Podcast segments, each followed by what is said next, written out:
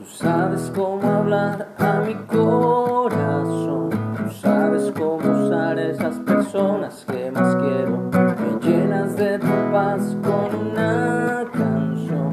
Me haces expresar todo lo bueno que en ti espero. No me tardo más en recapacitar. Dispuesto siempre estar a hacer tu voluntad. Gracias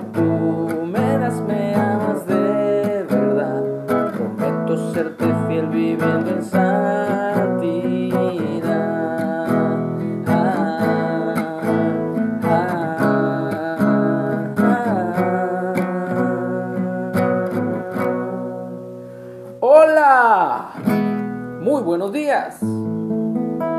Doy gracias a Dios por un día más, una mañana más que nos permite mirar el cielo azul y el resplandor del sol y respirar un aire bastante, bastante fresco. Estamos en la lectura de el libro o Evangelio de Mateo o Leví. Ya estamos en el capítulo 13 y vamos a ver el del versículo 10 al 17 y el título es Propósito de las parábolas. Ayer vimos la parábola de el sembrador. Entonces hoy nos va a hablar Yeshua, Jesús, acerca del propósito de las parábolas. Entonces, acercándose los discípulos, le dijeron a Jesús, a Yeshua, ¿por qué les hablas por parábolas? O sea, a toda la gente, a todas las personas. Él respondiendo les dijo, porque a ustedes les es dado saber los misterios del reino de los cielos, mas a ellos no les es dado. ¿Por qué? Y aquí lo voy a explicar. Porque a cualquiera que tiene, se le dará y tendrá más. Pero al que no tiene, aún lo que tiene, le será quitado. Por eso les hablo por parábolas. Porque viendo no ven, y oyendo no oyen, ni entienden. De manera que se cumple en ellos la profecía de Isaías profeta Isaías, que dijo, de oído oiréis y no entenderéis, y viendo veréis y no percibiréis. ¿Por qué? Aquí lo va a explicar el profeta Isaías.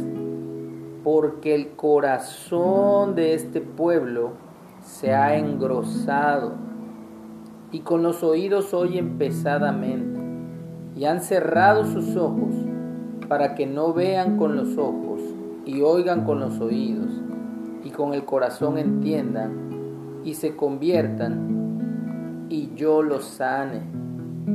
Ese es el propósito del mensaje. Que escuchemos, que podamos dejar toda distracción, todo lo que nos roba la atención de lo más importante que es la comunión con nuestro Dios, con nuestro Padre Celestial. ¿Para qué? Para que nos convirtamos a sus mandamientos, a la voluntad perfecta y agradable que Él quiere para cada uno de nosotros y nos sane. Nos sane no solamente en el cuerpo, no solamente en la mente, no solamente en nuestros sentimientos, emociones, sino nos sane precisamente de la enfermedad mortal que es el pecado. Pero bienaventurados sus ojos de ustedes, bienaventurados vuestros ojos, porque ven, y vuestros oídos, porque oyen. Porque en verdad les digo que muchos profetas y justos desearon ver lo que ven ustedes y no lo vieron, y oír lo que ustedes oyen y no lo oyeron. Bienaventurados, felices, alegres, todo aquel que escucha estas palabras de Jesús, de Yeshua, y las pone por obra.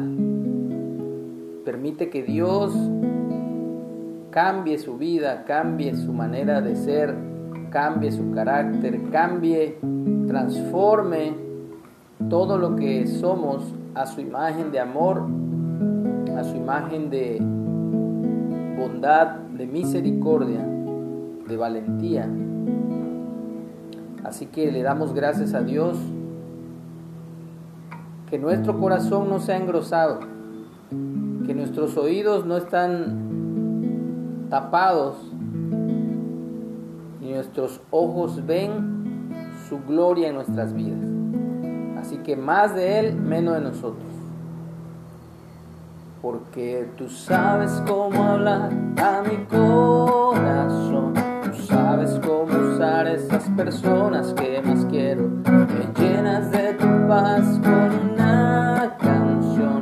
Me haces expresar todo lo bueno que te espero. No me tardo más en recapacitar.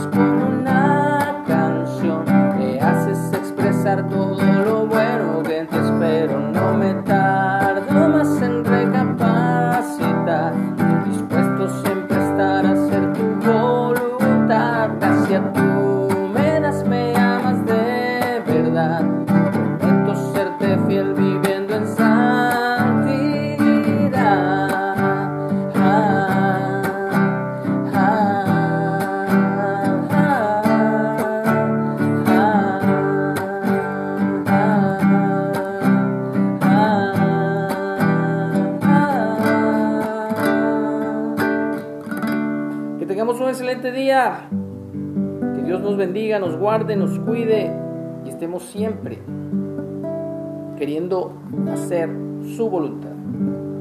Amén.